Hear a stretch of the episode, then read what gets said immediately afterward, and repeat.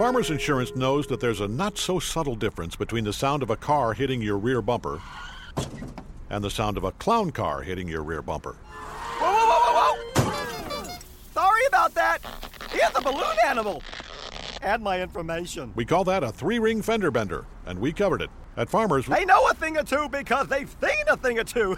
click for more. We are farmers. Bum, bum, bum, bum, bum, bum. Underwritten by Farmers Truck Fire Insurance Exchanges and Affiliates. Products not available in every state. This podcast is a member of the Voices of Wrestling Podcasting Network. Visit voicesofwrestling.com to hear the rest of our great podcasts, as well as show reviews, columns, opinions, and updates across the world of wrestling.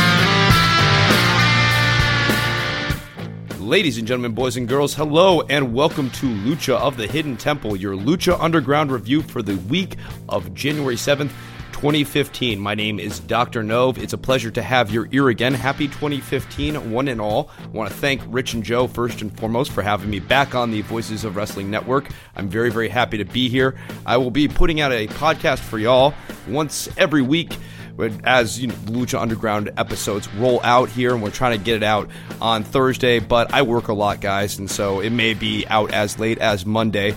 But eh, some people are behind watching Lucha Underground. Some people binge watch, and I'm going to be trying to do more of a broader view of what we watched this week than a blow by blow review. And the reason I'm going to eschew the blow by blow review is that Joe Lanza provides quality blow by blow reviews on voicesofwrestling.com, which you can go and check out at voicesofwrestling.com. Hey, by the way, I'm here. I might as well do this because they've been pushing it and it's totally free and it's totally excellent we have a book at voicesofwrestling.com, a yearbook, a 2014 yearbook for New Japan Pro Wrestling. You can get caught up, try to get better acquainted with the product because that was extremely helpful for me. Last year was my first year getting into New Japan Pro Wrestling. And when I was getting into it, getting to know the wrestlers, getting to, you know, fa- beginning to fall in love with Nakamura for the first time, it was invaluable to go through the Voices of Wrestling guide, the beginner's guide to New Japan Pro Wrestling. However, all that stuff's out of date now. And that was published last March. There have been a number of title changes since then. It, that was written right when AJ Styles came into the company. If you get this 2014 yearbook, it takes you all the way up till Wrestle Kingdom 9. And if you haven't seen Wrestle Kingdom 9, I don't know what the hell you're doing. You should just stop listening to this podcast and watch Wrestle Kingdom 9 because it's quite excellent. But after you're done watching Wrestle Kingdom 9, you should watch Lucha Underground and then listen to this podcast again. So we're going to assume right now, in this little beat, that you just finished watching Wrestle Kingdom 9. That was pretty fucking good, right? That uh that Nakamura guy, he's not bad. That's what the that's what the kids are saying. Anyways, let's get into this show, what this show is going to be about, what this show is going to kind of be like, and the actual review. All right, so it's going to be mostly a monologue show, as you figured out. I'm going to try to have guests on from time to time to break it up, get you a little bit of different continuity. And what I'm going to try to avoid, for the sake of it would be long and I think a little boring to listen to me just give you the blow by blow synopsis. I'm going to try to go into what we saw and give you my general opinion of it. And I'm also going to quote from the book of Lanza uh, as he writes reviews and sometimes his synopsis or quality synopsis, like we're going to use this one here for Aztec Warfare. Um, what else do I have on my little bullet point list? My general estimations of this show so far. I like this show. I think that this show is a delightful departure from the product we've been seeing on WWE. TNA was driving me up a friggin' wall because it just became changes and movement and movement and changes and action and movement and changes for the sake of action. We weren't telling consistent storylines. Storylines were getting muddied. We were having half notions for things. I mean, shit. Now you've got two heel factions. You've got the MVP, low key Samoa Joe, Eric Young faction. Now you've got the Revolution. You have two four man heel factions in this company. You have one real strong baby face. Point being, TNA is a mess. And I watched the Destination America special on Wednesday, and it continued to be a mess. I do not regret one second jumping over to doing Lucha Underground because I think that while Lucha Underground has some serious issues, not serious, but but uh, distracting issues, minuses, let's say. I think that by and large, the positives outweigh the minuses. It's so refreshing, and the pacing is right. This is a one-hour show. There is no other. Well, there's Ring of Honor, but this is a one-hour show with real production values that feels like a TV show, and I can show it to my friends who are maybe not so into wrestling, and they'll check out the show. So I think all of those things really weigh in the favor of Lucha Underground. I think there are some minuses, and I hate to say it because it's like the first episode, and I would never have signed up on this sh- for this to rag on this. So don't think that I'm just coming out and want to be controversial. I thought this episode made a lot of mistakes in the grand narrative. I wouldn't say the episode sucks. I had to like just bite my tongue because the episode definitely doesn't suck. It's a very very watchable episode. Let me get down to some letter grades. I'm going to try to do this every week to kind of give you a sense of where I'm coming from. So, the in ring performance this week. I gave the in ring performance this week a solid B. This match is great. This Aztec Warfare match. Uh, for those of you who haven't seen the episode, allow me to quote from the Book of Lanza and give you the rules of Aztec Warfare. Lanza wrote, Lucha Underground returned from a two week hiatus with a very excited Dario Cueto standing in the ring explaining the rules of Aztec Warfare. 20 competitors enter at 90 second intervals, elimination via pinfall or submission, anything goes. And the winner, and this is really key because this is why I think this was a big mistake, not the match itself, but this. The winner becomes the first Lucha Underground World Champion. For those of you who don't remember right before the break, because it's, it's been a minute, Christmas happened, drinking happened, New Year's happened, more drinking happened. Anyways, for those of you who don't remember, Dario Cueto was holding the belt at the la- the end of the last episode, and he makes this comment to somebody that he can't let that guy touch the belt. So this is going to be our new monster heel, or maybe it's Mil Muertes. It's not really clear, and we didn't get any answers for that. But this belt was made from gold from all of the uh, different not all the Aztec tribes. I I totally butchered that. That's probably wrong. Hey, point being, it's from all the tribes. Maybe it is the Aztec tribes. I don't know. I'm thinking out loud now. Anyways, it's made from gold from seven different places, seven different mystical places. It all comes together. The point is, we're trying to build up this mystique around this belt. This belt is going to be important or should have a tremendous amount of weight because this is the company's first belt. It's the only belt available. Up until now, we've been fighting for money and fighting for honor and fighting just to settle out grudges. And I actually think that that's all perfectly fine. But if you're going to introduce a belt, I'm not against introducing a belt, and I actually would uh, suggest that they introduce a tag team title as well. If you're going to introduce a belt, in both cases, the first winner of that belt has to do so in a way that is meaningful and impressive, and you hold on to it, and it's a memorable moment. And it's a build. Like we're on a chase, and the good guy gets robbed from him, or the good guy overcomes and, and then we have a, a, grand narrative. We may either make a heel look really strong or we make a face look really strong by doing this belt. The problem with this week's episode is that the friggin' Battle Royal is a terrible vehicle to determine a champion. Uh, for those of you who watch WWE, you might remember earlier this last year, in 2014, Dean Ambrose was the United States champion. It wasn't a very memorable run, but he was the United States champion. And the authority took the belt off of Dean Ambrose by putting him into a 20 man battle royal where he had to defend his belt. So Ambrose ended up losing the belt. And the whole point of doing it that way versus beating him clean is that there's a certain lack of legitimacy that a battle royal has because a battle royal is built around chance. It's the joy of chance. We're in Royal Rumble month right now. What is the whole gist of the joie de vivre, if you will, of the Royal Rumble? Well, the idea is that anyone can win the Royal Rumble, even Barry fucking Horowitz. But what does that do it's a great vehicle for number one contender. I'm, I'm not gonna. I would never deny that. I, I, love it as a vehicle for the number one contender. You have a battle royal. He overcomes some odds. There's some skill. There's some chance. Such is the nature of life. This is a wonderful way to give someone a bite at the apple who might not have gotten a bite at the apple. But that doesn't make them credible. It's certainly a terrible way to make a champion for, for the very same reasons. Because what you want with a champion is someone who has overcome his opponent's decisively. And the reason we hate heels is that heels cheat to hang on to their title. And the reason we like baby faces is that baby faces overcome adversity, they overcome struggle to gain the title. There's a legitimacy or an illegitimacy about the wins. It's hard to say in a match where anything goes and the winner, whoever just outlasts, becomes the first Lucha Underground World Champion. And one person had, I, I, can't do 20 times 90 seconds in my head real quickly, but someone got to sit out for an extended amount of time. Uh, Mil Muertes in this case. He doesn't win, but you get what I'm saying. There, all of these things add together to create a sense of illegitimacy around a title which should have legitimacy. And I and I think that the producers really earnestly wanted this title to have legitimacy, which is the other part of this. If the whole idea was to have a paper champion, then this is a great way to get there. Or to have a flimsy champion. But i don't think that that's what that's the story we're trying to tell here. And because that's not the story we're trying to tell here that's why i gave the narrative stuff that we did this week just a stone f. I mean we didn't get any cool stuff advancing Cueto we didn't get any new characters. We basically delegitimized this title. Like okay prince puma's the champion.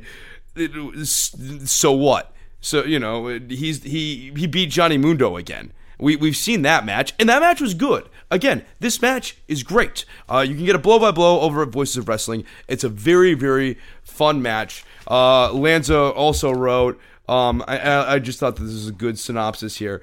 We get down to the last. Um, last few minutes here and it I, I, can't even find the spot that i want to read point is the last few minutes you know heat up like the last hot few minutes of a match I, it, it, it, was it was quite good, and the there's a number of great high spots. Let me go through a little bit of my blow by blow here, um, and let's see if we can't get anything interesting out of that. I've covered what the Aztec warfare is. I've got a list of who came in. Kind of, it started off with Phoenix. We started off with Johnny Mundo, kind of establishing Mundo early. Puma doesn't come in until seventh, I think. My numbering got off. I guess I, I, I don't I don't know what the hell happened. I here's another problem. Here's another problem. Let's talk about this because now I'm looking at the roster because this, this also bothered me. They made this a 20 man battle royal, and in order to get to that number of 20, we had to throw in people like um, Scrawny Johnny or uh, what's his name, Tommy Manziel or R- Ricky Manziel. Uh, yeah, Twiggy Ricky. We threw him in. Superfly. Do you guys even remember the match he was in? El Mariachi was in this match. I, am I'm, I'm fine with the crew being in this match. Uh, Drago should be in this match. Puma should be in this match. Cuerno should be in this match. Mr. Cisco should be in this match. Let's talk about um, Mascarita, Sagrada, and Pimpernella. Pimpernella, let's start off with Pimpernella. Pimpernella and commentary did no favors in this. Pimpernella is a sports entertainment character in a lucha wrestling association. And Matt Striker says Pimpernella is very entertaining. Well, excuse me. Why does Cueto have Pimpernella? I'm trying I'm struggling on pronouns. I'm not really sure what the right pronoun is with Pimpernella if you're hearing that. Uh, why does Cueto have Pimpernella in this match? Well, for, for that matter, like why is Ivelisse in this match? Uh, you know, in kayfabe sense, or even just in reality sense. I, not, not that Ivelisse did a bad job. I thought she was quite good. But these people, Mascarita Sagrada, you know, Ivelisse, Sexy Star thinks a little bit different because you've done the legwork to justify her being in the ring, and that's her story. Her story is that she wants to stand up with the men and she wants to fight with the boys. So I had limited problems with her usage, but there were just people in this match who their presence in the match hurt the legitimacy of this belt. And you could have subtracted Ivelisse, Pimpernella, um, Mascarita, Superfly, uh, Ricky, eh, keep Mariachi Loco. Uh, that gets you down. That gets you down substantially. You're down to 15, and I think the match is still the same match. I, I think it actually has a little bit more legitimacy because you're showing who's on the upper end of the card. It's not just this free for all and everyone scrambles for the the belt. I wanted to say the money because it almost would have made more sense for Dario Cueto this week to have a battle royal for like fifty grand or hundred thousand dollars. That would have been a fine usage of this episode. How I would have done this belt, just not to dwell too much on it, I would have done this with a tournament. It seemed like a really, really obvious break in the season. They did their mid-season break. You have this opportunity where you can set up tournament-style booking for three, four episodes. You can advance some narratives, advance some feuds. And I think at the end of the day, we get to know all of our characters better. We get to kind of make some characters along the way, make some feuds along the way, make some rivals along the way. You know, like Cuerno's great because it's seeming like Cuerno's gimmick is going to be that whoever beats him, he's just got beef with. If you get you get one up on him, Cuerno's coming for you. He's gonna get he's gonna get that win back. That's a fun way to go. You can have that totally play out in a tournament. I, I just and I would like to see them do that with with the tag belts. This throwing it all at the wall. I, the, the, beyond all of that, the match is long. This is the only match that happens in the entire episode. It's the only thing that happens the whole damn episode. That's a lot of wrestling, and it was long, but they still edited it, and the edits were kind of weird. I, there were just points where we like edit from spot to spot, or like there was one time Drago was out there and he did this kick, and then he somehow ended in like this magic hurricanrana. Like he wasn't there when they started it, and somehow he finishes off in this hurricanrana. Let's talk about commentary. Oh, commentary, Striker, my boy. You know, I like you. I, I think you're. I think you're a good commentator. I, I, I, I thought you did good work on Wrestle Kingdom. I, you know, all things being equal, the guy's got a lot of upside. You know, he, his mistakes and everything he friggin' says about women be included in that. Um, his mistakes, though they are many, they are outweighed by his virtues. Vamp, on the other hand, I'm done with Vampiro. Like, you know, I grew up watching you growing up. Uh, I was willing to give you a few weeks here, hoping that or more than a few weeks. I was hoping that like he was just kind of cutting his legs, and that maybe these first few episodes commentary was kind of rough, but Vamp would kind of realize that he was spamming the brothers like Hulk Hogan and try to lay off of the self-indulgent sort of uh, commentary that he's become becoming very very comfortable with doing. That was not happening this week because apparently a lot of wrestlers remind Vampiro of himself. A lot of people do moves that remind Vampiro of himself. Vampiro has decided that he hates Johnny Mundo. I need to go back and watch the earlier episodes. I know I, I, I kind of remember him not liking it, but the Mundo hate was like really in full force this week. And like, Striker never asked him to like expound on it. So the whole time we just have Vamp going like, I don't like Johnny Mundo. Uh, that Mundo's got a real chip on his shoulder. Vamp doesn't like super kicks. Uh, he's kind of turning into Lance Storm here with all the shit that he doesn't like. Um, one of the things that happened in this match, another further thing to delegitimize this match, although again, is anything goes, a problem in and of itself. Blue Demon runs in. So we've gone further to sort of turn this thing into just call it what I'm gonna call it what it is. It was a clusterfuck. It was an entertaining clusterfuck. But for a belt title, this is like the kind of shit that I specifically got away from TNA. Like this is why I tried to get away. I and, and I get sucked right back in. Damn it. Uh, so the match settles down eventually to Star, Johnny Mundo, Prince Puma, and Mil Muertes. When we move to yet another thing I was not a big fan of. Um, Mil, Mil Muertes gets pinned. And he gets pinned in a way that I didn't feel helped either Mundo or Puma because they both had to team up to take out the monster. And if you're going to pin the monster, if you're gonna pin the monster, uh, I mean, honestly, I would have just had him. I would have had some sort of banana peel sort of thing happen, and they tried to do that with the uh, Catrina stuff, but uh, Muertes just comes off as a guy who's you know all worried about his uh, good-looking lady, and Mundo and Puma come off as opportunists trying to take advantage of a guy they know is better than them. Who's the heel? Just saying. So Muertes gets pinned. No one wins. Oh yeah, uh, Striker and Vampiro um, I have a lot of like I, I just wrote it down as horn dog she hating. Uh, there's a lot of in the episode. You can you listen. You can pick out where, where it is. I don't know, guys. Like stop being bitter at women. You'll you'll probably enjoy your time with them more. Uh, Phoenix uh really didn't get anything out of this. Phoenix started the match, and I kind of like remember him leaving, but I don't even have it written down who he got pinned by. Maybe it was Cuerno. Uh, there was a great pin on Cuerno from Mundo. Um, Pentagon Jr. Pentagon Jr. looked excellent in this match. Uh, just awesome, awesome spots. Who did not look so excellent in this match was Cortez Castro. Boy, all this offense was clunky. Just wasn't feeling it, man. Uh, so, at the end of the day, uh, I, I, will say the right person wins. Uh, Prince Puma should be your champion. That or Mil Muertes. Those are the really the only two people you've built to such a point where they should be champion. I kind of like the idea of the belt on Mil. However, I understand based off of the end of the last episode that the idea is that we're building to this monster and that Cueto's, or Cueto is going to have this thing in his back pocket, this guy in his back pocket who is going to become the new thorn in the side of Prince Puma. So I'm all right with that part, but by and large, I just thought that this was a very, very poor way to determine who is going to be your champion. I think that's going to just about wrap it up for this week's Lucha Underground review. I want to thank Joe and Rich and voicesofwrestling.com for having me back on. It's a pleasure to be back. If you want to contact me, you can hit me up on Twitter at C H R I S N O V E M B R I N O. That's at Chris Novembrino. Send me your messages, your comments, uh, you know, whatever. Hit me up about Lucha Underground. Hit me up about wrestling. I'm down to talk. I'm down to talk. Don't be a stranger. I want to thank you all so much for listening. And until the next one, cheers.